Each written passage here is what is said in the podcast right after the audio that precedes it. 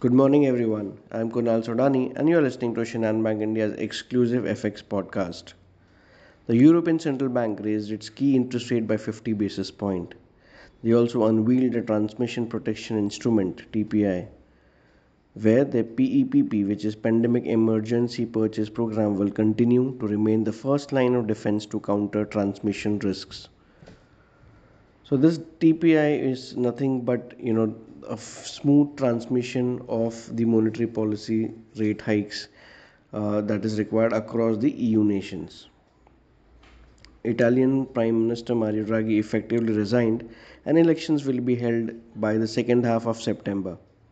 Italian president has dissolved the Italian parliament opening the door for a snap election on 25th of September.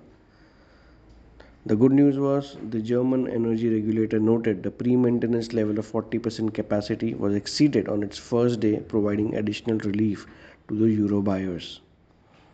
If we talk about the US data, US initial jobless claims for the week ended July 15th, which increased to 251k, was a bit worse than expected. The Bank of Japan stuck to its ultra easy monetary policy, which was expected and in lines talking about the dollar rupee pair uh, as we said uh, on the euro front we saw a bit of bounce back uh, towards the policy and then retracement. So for euro dollar pair uh, 1.0285 acts as a resistance. Uh, if you talk about the dollar index uh, it has been testing 106.36 levels quite often but rebounding from there. But if it breaks we may test 105.64 uh, FI numbers since last two days have been decent uh, in the equity markets, while Brent crude prices have cooled off a bit as well, which may provide some relief to rupee.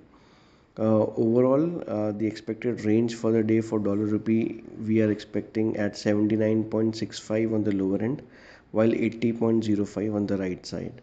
So that's all from my side, friends. Wish you all a very beautiful and energetic day.